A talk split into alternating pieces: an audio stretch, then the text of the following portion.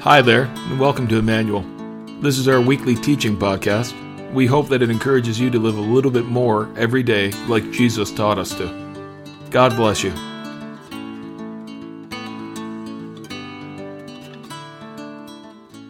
Uh, we've been in a series for a little while here at Emmanuel in the book of Galatians. I'll give you a little, a little blurb to try to help you get up to speed with us. Um, the book of Galatians is actually a letter that was written to the churches in Galatia. It was written by Paul, one of the apostles. And he was really writing, it's, it's kind of a letter of correction. He wrote a lot of letters to churches that he had planted. He would plant a church and then he would move on to plant another church. And, and the leadership that he raised up in that church, he would send them letters when he heard of things that maybe were a little off track that he needed to correct, or maybe they just needed a little bit of encouragement. And he would write them a letter of encouragement. This book of Galatians is really a letter of correction. So the what had happened, and we've talked about this over the last few weeks, is these new Christians they sort of got a little off track. They were being misguided by some some older Christians who were were more firm in their faith in one sense, except that they were carrying over these Jewish traditions into Christianity, and it was causing a lot of problems. So Paul was writing this letter of, of correction. So over the past few weeks, we've talked about a few things, but two of the main things that we've talked about is the idea that we kind of have these two trees. We have this, this life-giving tree, and we also have this knowledge of good and evil tree, and we traced it back to the original story in Genesis. And we talked about how we have this life-giving tree that where there's all kinds of freedom, and when we have the right gospel, when we put our trust in Jesus, that we can live in the freedom of that, and we live in this life-giving tree. But we also talked about this tree of the knowledge of good and evil and the wrong gospel that Paul talks about in Galatians, where we kind of get bound by rules and religion, and we think that if we just check off all of these things, then that qualifies. And what happens there is there's a lot of judgment, and there's a lot of hurt, and there's a lot of guilt. And what we're trying to say, what Paul is trying to say in Galatians is, I don't want you to live in this tree. I don't want you to live in this false gospel. I want you to live in the true gospel. I want you to live a life of freedom. I want you to live in this tree of life. And so we find ourselves today um, in Galatians chapter 3. Now, last week we talked about the idea that sometimes we have to put some things to death in us. You know, there are things in us that prohibit us and stop us from being able to live that life giving, be in that life giving tree. And so we talked about the idea of living a crucified life where we have to put some of those things aside. And we, so we hit Galatians chapter 3, and Paul's just like, time out. We are going to stop this discussion altogether. And I want to make sure I want to make sure that you understand what the gospel is. So it's like a full stop. We need to straighten this out right now. I want you to understand what the gospel is. So Galatians chapter 3, starting in verse 1, we're going to, we're going to do a chunk of Galatians chapter 3 today, but we're going to go and do various verses. So if you want to follow along in your Bible, pull it out now. The, the uh, scripture will also be on the screen for you to follow along with us as well. Galatians chapter 3, starting at verse 1, Paul says, O foolish Galatians, who has cast an evil spell on you? Now, evil spell is kind of an interesting translation here. I'm not sure it's the most helpful or the best translation necessarily. I, I want us to, th- I want to try to help you think about it as, well, my kids would call it the stink eye. So I never really had to yell at my children. I never yelled at my children, but I had a look. And if I gave them the look, they knew there was a problem. So either I was not happy with them, or they needed to change their behavior immediately, or they just, you know, they just got on my wrong side. And so they called it the stink eye. I so maybe some of you have a stink eye that you've used on your children. Uh, maybe some of you maybe called it the evil eye. I don't know. But what Paul is kind of talking about here is he's saying that these, these Jewish Christians that came in behind with all the rules and regulations that they're trying to impo- impose on you, that maybe, maybe they were kind of, you know, giving them the look, you know, the look like the disapproval look. Like you just really don't have it all together, you know, that look. And because they were kind of disapproving, they were sort of giving them that evil eye, sort of giving them the stink eye all the time, they, they were kind of turning their noses up at them because they weren't doing it the right way. Of course, the right way was you know, these Jewish Christians. It was their way, but they weren't quite doing it the right way. And Paul says that he, he wants to tell them what they need to do, what they need to replace this evil spell, this evil eye thing with. And he says, For the meaning of Jesus Christ's death, he says, Look, what you guys obviously do not understand is the meaning of the death of Jesus, what the death of Jesus is really all about. You've lost that meaning. And that's what today's message is really about, is about regaining that meaning for us. For the meaning of Jesus Christ's death was made as clear to you as if you had seen a picture of his death on the cross. Let me ask you this one question. Did you receive the Holy Spirit by obeying the law of Moses? So he's saying, did your life get changed by trying to obey these Old Testament laws? Did you see transformation in your life? And everyone was going, no, no, no. And, and so he goes on to the next verse and he says, of course not. You received the Spirit. So, so you were changed on the inside. You received the Spirit because you believed the message you heard about Christ. Which is what I want to explain to you today. I want to explain to you the message of Jesus Christ. Now, some of you maybe have gone to church your whole life, and all of a sudden you're like, Tammy, you're going to explain the message of Jesus Christ. I know the message of Jesus. Please don't tune me out. It would be easy. But please don't tune me out. Because I think we need to even as Christians, we've heard this story many times, maybe many of you have. I think it's important for us to revisit it. And it's important for us to, to be, be talking about what God has done for us over and over and over again to have that re- reminder and have it renewed in us. So if you've heard about Jesus your whole life, I, I want to encourage you to just hang in there with us today. Because I really believe that there are Christians who've been in the church their whole life and still don't understand this. They still haven't experienced it. Paul says, How foolish can you be? After starting your Christian lives in the Spirit, why are you now trying to become perfect? And here's the opposite of the true Christian life by your own human effort.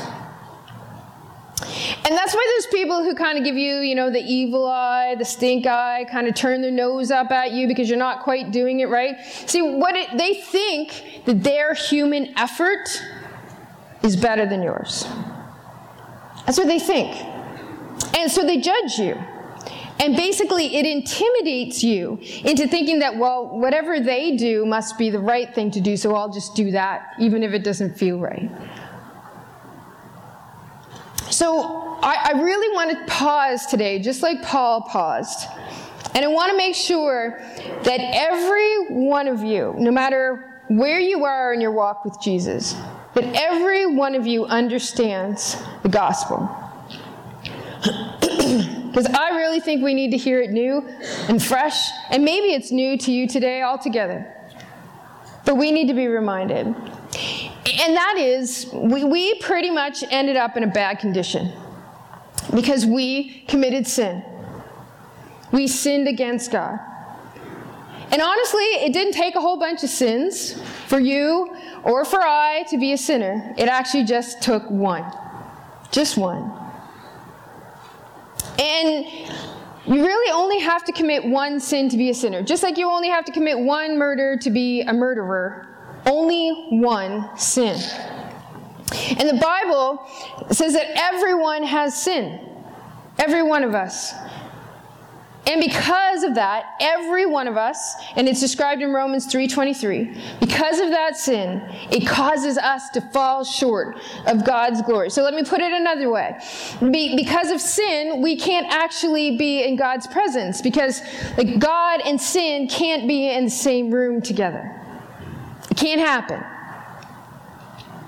Well, here's the problem. God wants to be with you.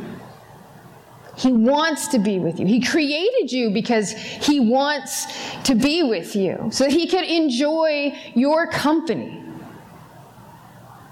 He wants to be in relationship with you. He didn't create you to be a servant, He created you to be in relationship with Him. He doesn't even really want to be your God, He wants to be your Father.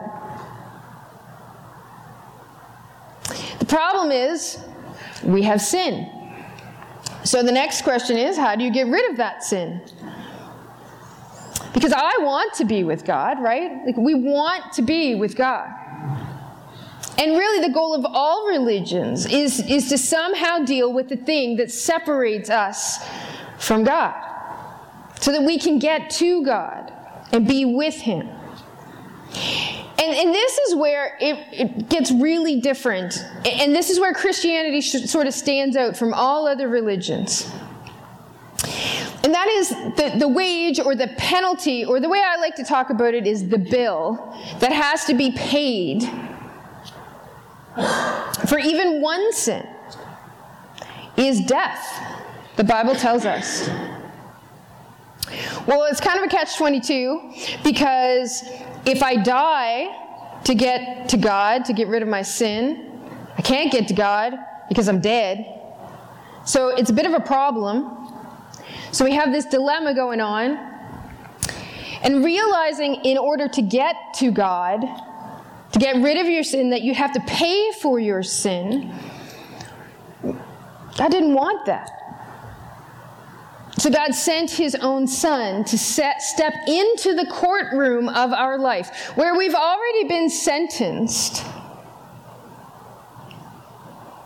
But he steps in. And Jesus says, I'll pay it. I'll pay the bill. And it's just about the best news that you could ever hear in your entire life. In fact, you should all be standing up screaming and yelling and hooting and hollering and like excited. Yeah, exactly. It is the best news you could ever hear in your entire life. That your bill has been paid. My bill has been paid. Have you ever had that experience, by the way? Uh, where you like somebody pays your bill. Peter and I were at this really nice sushi restaurant one one day. I picked him up from work, and we go to the nice sushi restaurants, and we don't have the kids with us because you know, yeah. Uh, anyway, we ran into a few people that he had done work with before, and we said hello, and they laughed, and we went and had our meal. And when, when the server came, we said we asked for our bill, and he was like, "Actually, somebody paid for it." And you're like, yes! right? Like maybe we should have brought the kids this time. Right? but there's something about when somebody pays your bill that actually really just doesn't feel right.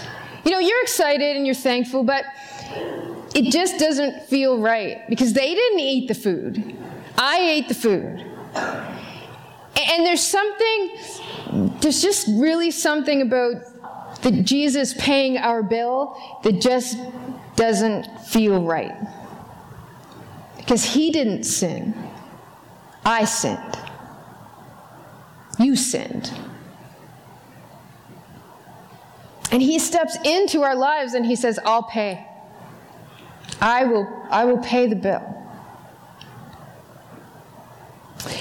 Have you ever had anyone say to you that, you know, if God is so kind and gracious and good, why does he send people to hell?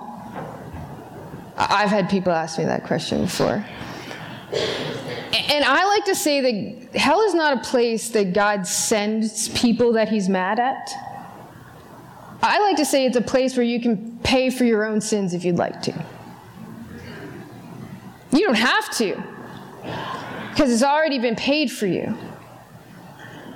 It's already been paid for you. Do you understand that?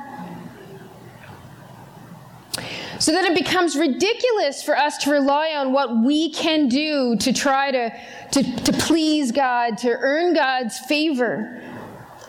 Paul says in verse 10, he says, All who rely on observing the law or, or trying to do what's right, and this is huge, is under a curse. So that's not God cursing you. God's not saying, Oh, I'm going to curse you if you follow the law.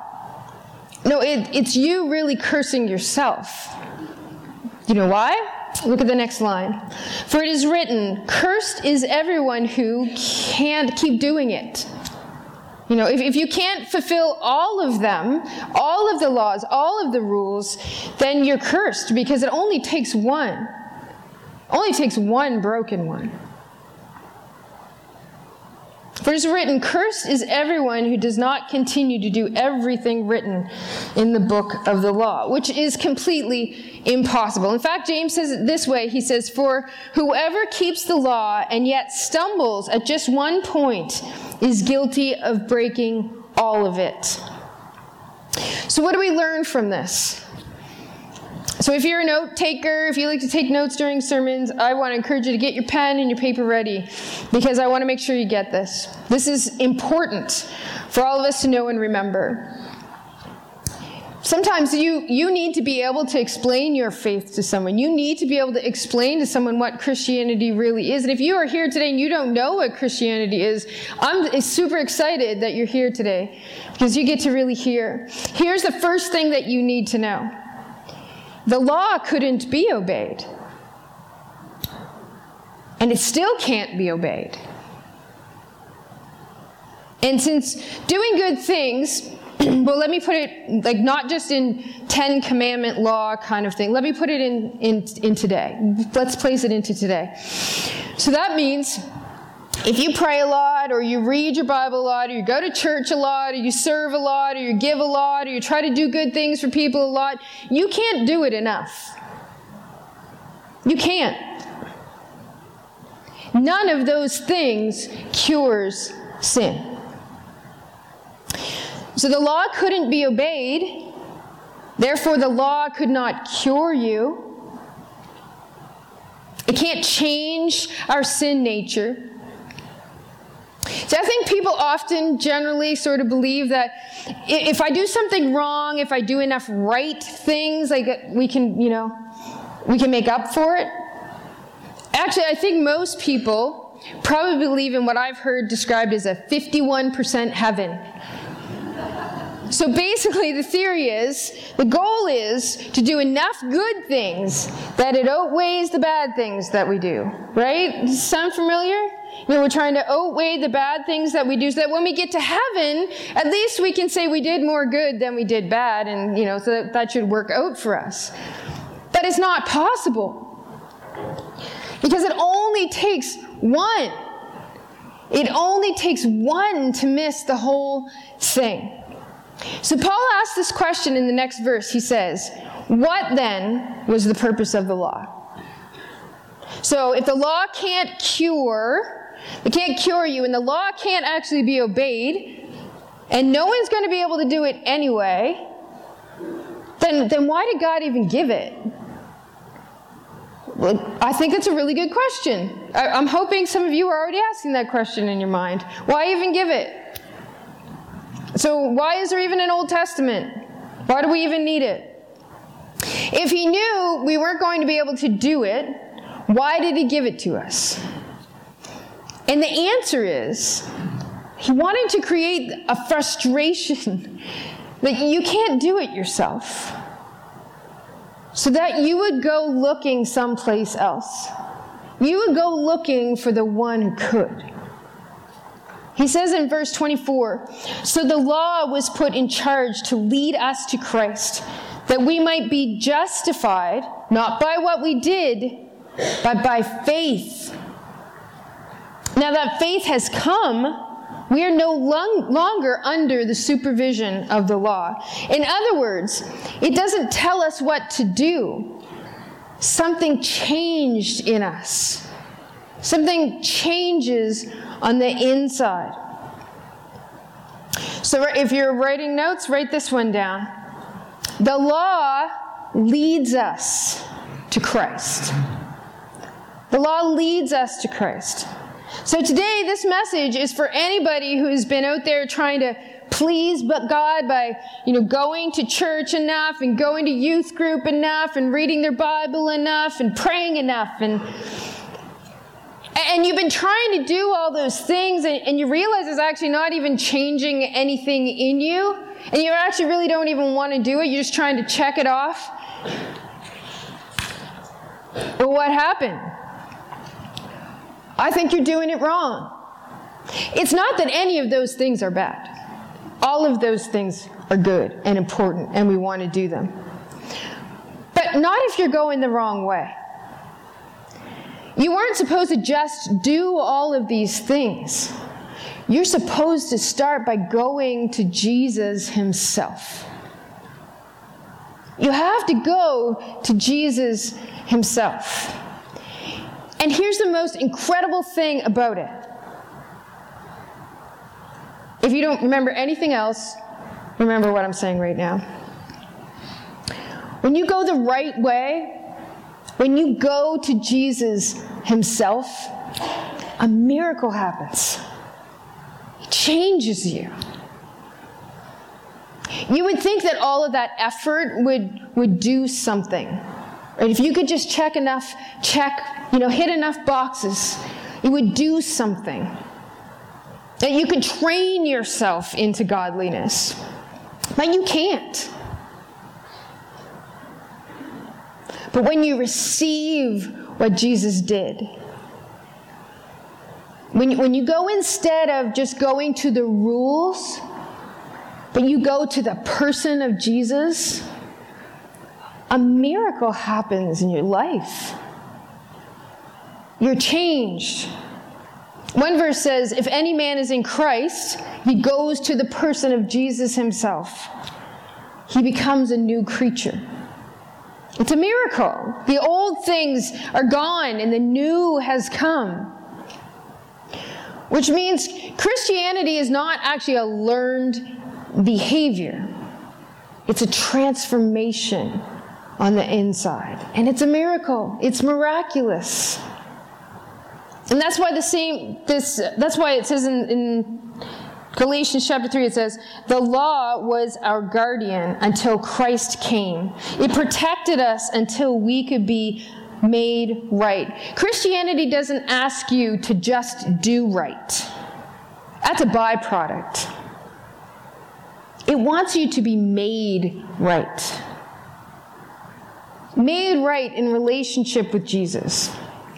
It wants there to be a transformation in your life. Until we could be made right with God through faith. That's why it's critical for you to understand Christianity and what grace is really all about. The act of Jesus is grace. It is grace. And when you really understand it, when you really receive it, when you really acknowledge it for what it is, a miracle takes place. And that's why I'm desperate for you not to just know it, but for you to experience it. Because it changes us. If you come here every Sunday and expect that we can train you into good behavior, you're going to hate coming here. You're going to wish there were like 10 days between Sunday and Sunday instead of six. Because it'll be a constant, constant, constant finger pointing. You did this wrong. You didn't do this right. You need to fix this. You need to change this. You, you, you. That's not the gospel. And it certainly isn't the grace of God.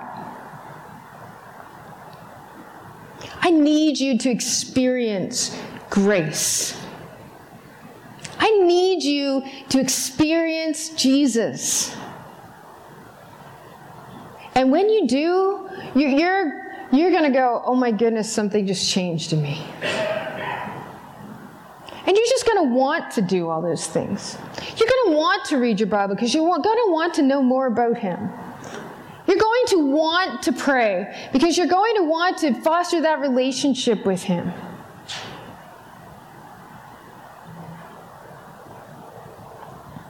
Grace is a free gift. It is a gift, which means you cannot earn it. Jesus didn't come for you to earn anything. He gave you a free gift. He didn't come just to give you a gift and say, oh, no, no, that's okay. You're off the hook. You can go do whatever you want. This, that's not the way it works. Remember, there are consequences to our actions. Sin has to be paid for. We established that at the very beginning. And so his gift was his life. That was his gift. And sometimes I think that we, we say that so much Jesus died on the cross for my sins. We say it so much that we forget the horror of that moment. Not only for Jesus, but for God the Father. Can you imagine how your life would be marked? If one day you were walking down the sidewalk, you're just walking along, minding your own business, like thinking about something else, and you went to cross the street and you just stepped out onto the road, you know, to cross the street, not aware that there was a car barreling down the street at 100 kilometers an hour, but somebody saw you and they jumped out in front of you and pushed you out of the way and they were slammed by that car and they died in front of you. Can you imagine how your life would be marked? You would be changed forever. You would think about that person every single day. You would think about their sacrifice to save you, and you would live your life differently because they had. You wouldn't waste it. You'd never be the same. And I want you to know that Jesus stepped in for you. He stepped in for you. Some of you maybe have heard this story before. I've probably told it before. But when my son Wesley was one year old, uh, my oldest daughter and I, Taylor, we were making cupcakes for Valentine's Day. And we were just kind of in the kitchen making our cupcakes. And at the time, we were living with Peter's mom. And in her kitchen, she had a gas oven, gas stove. In the bottom of that gas stove was a broiler. You remember these old, like the broiler was down in the bottom? It, you know where you pull out your the drawer and the pans sometimes are? Well, that was a broiler down there.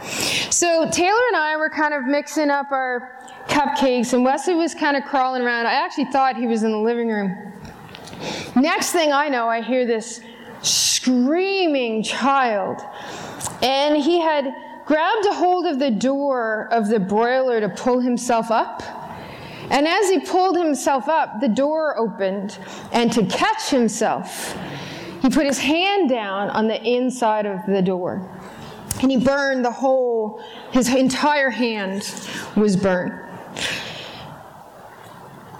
And I remember this screaming, screaming child just looking at me for help.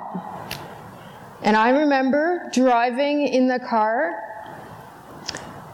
and looking in the rearview mirror at this screaming child just looking at me for help. Like, mom, can, mom, can you do something? Help me.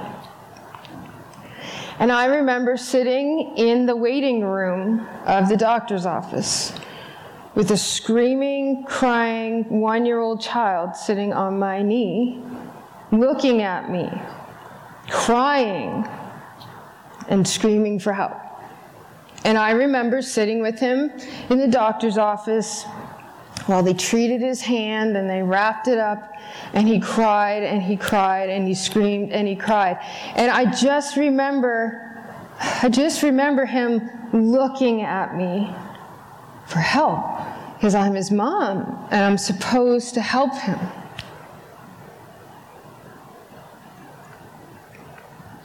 Imagine what it must have felt like for God when his son, hanging on a cross, dying, said, My God, my God, why have you forsaken me? Parents, you know what I'm talking about. I would have done anything, anything to take that away for, for him. I would have jumped in his place instantly. But I couldn't. And I can imagine that everything inside of God was like, I- have I got to go get my son.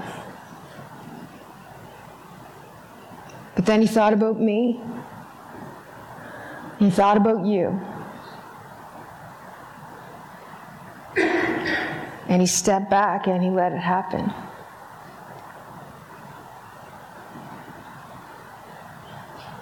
When you really realize the grace of God, what God has done for you, it changes you.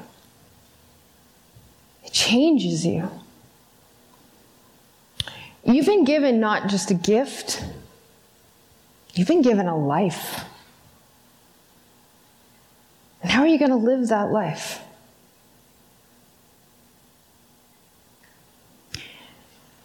Maybe you're sitting here today and you know, you've been following Jesus your whole life.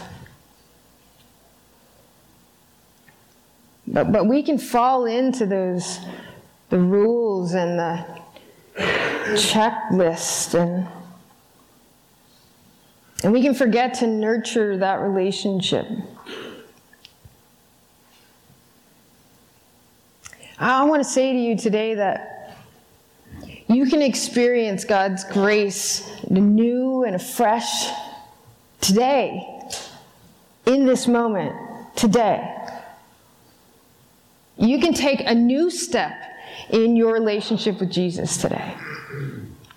You can embrace the freedom that comes from grace, and you can choose today to live your life differently, to reflect the gift that has been given to you. You can do that. I've said it before every day is a do over day. And if you're sitting here today and you have never taken a step to follow Jesus, today is your day. It's a free gift that is offered to you. Jesus wants to step in and pay your bill. He's done it already. You just have to receive it. And when you truly understand what God has done for us, changes you. Changes you so that you live your life differently. It changes you to feel an urgency to reach out to other people, to love them and to care for them, to share the joy that God has given to you with them. God has given you a gift. You can, you can pass it on.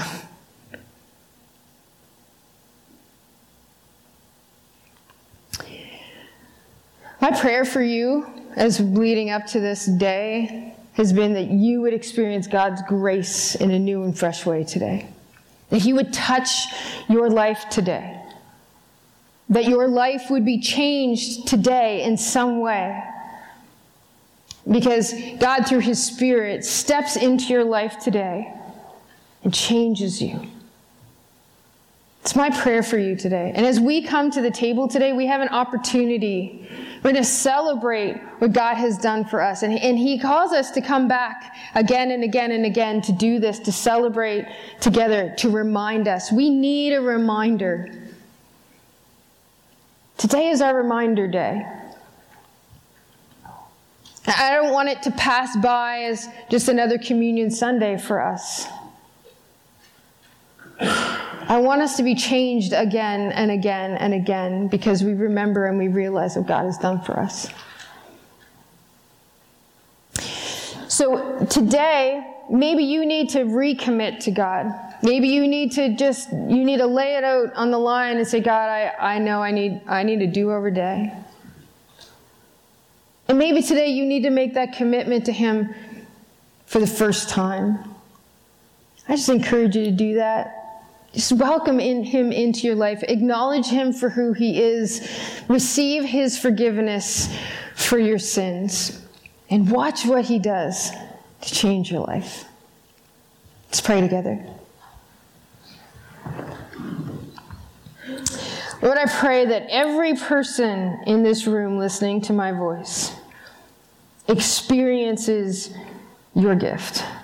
God, let them realize how you sent your son to die so that we would never have to experience that death ourselves. That alone you can change us. God, give people courage today to, to step across the line of faith and receive your grace. God, let every person in here, regardless of what they struggle with, what they're going through, God, let them realize it's available to them. God, change us.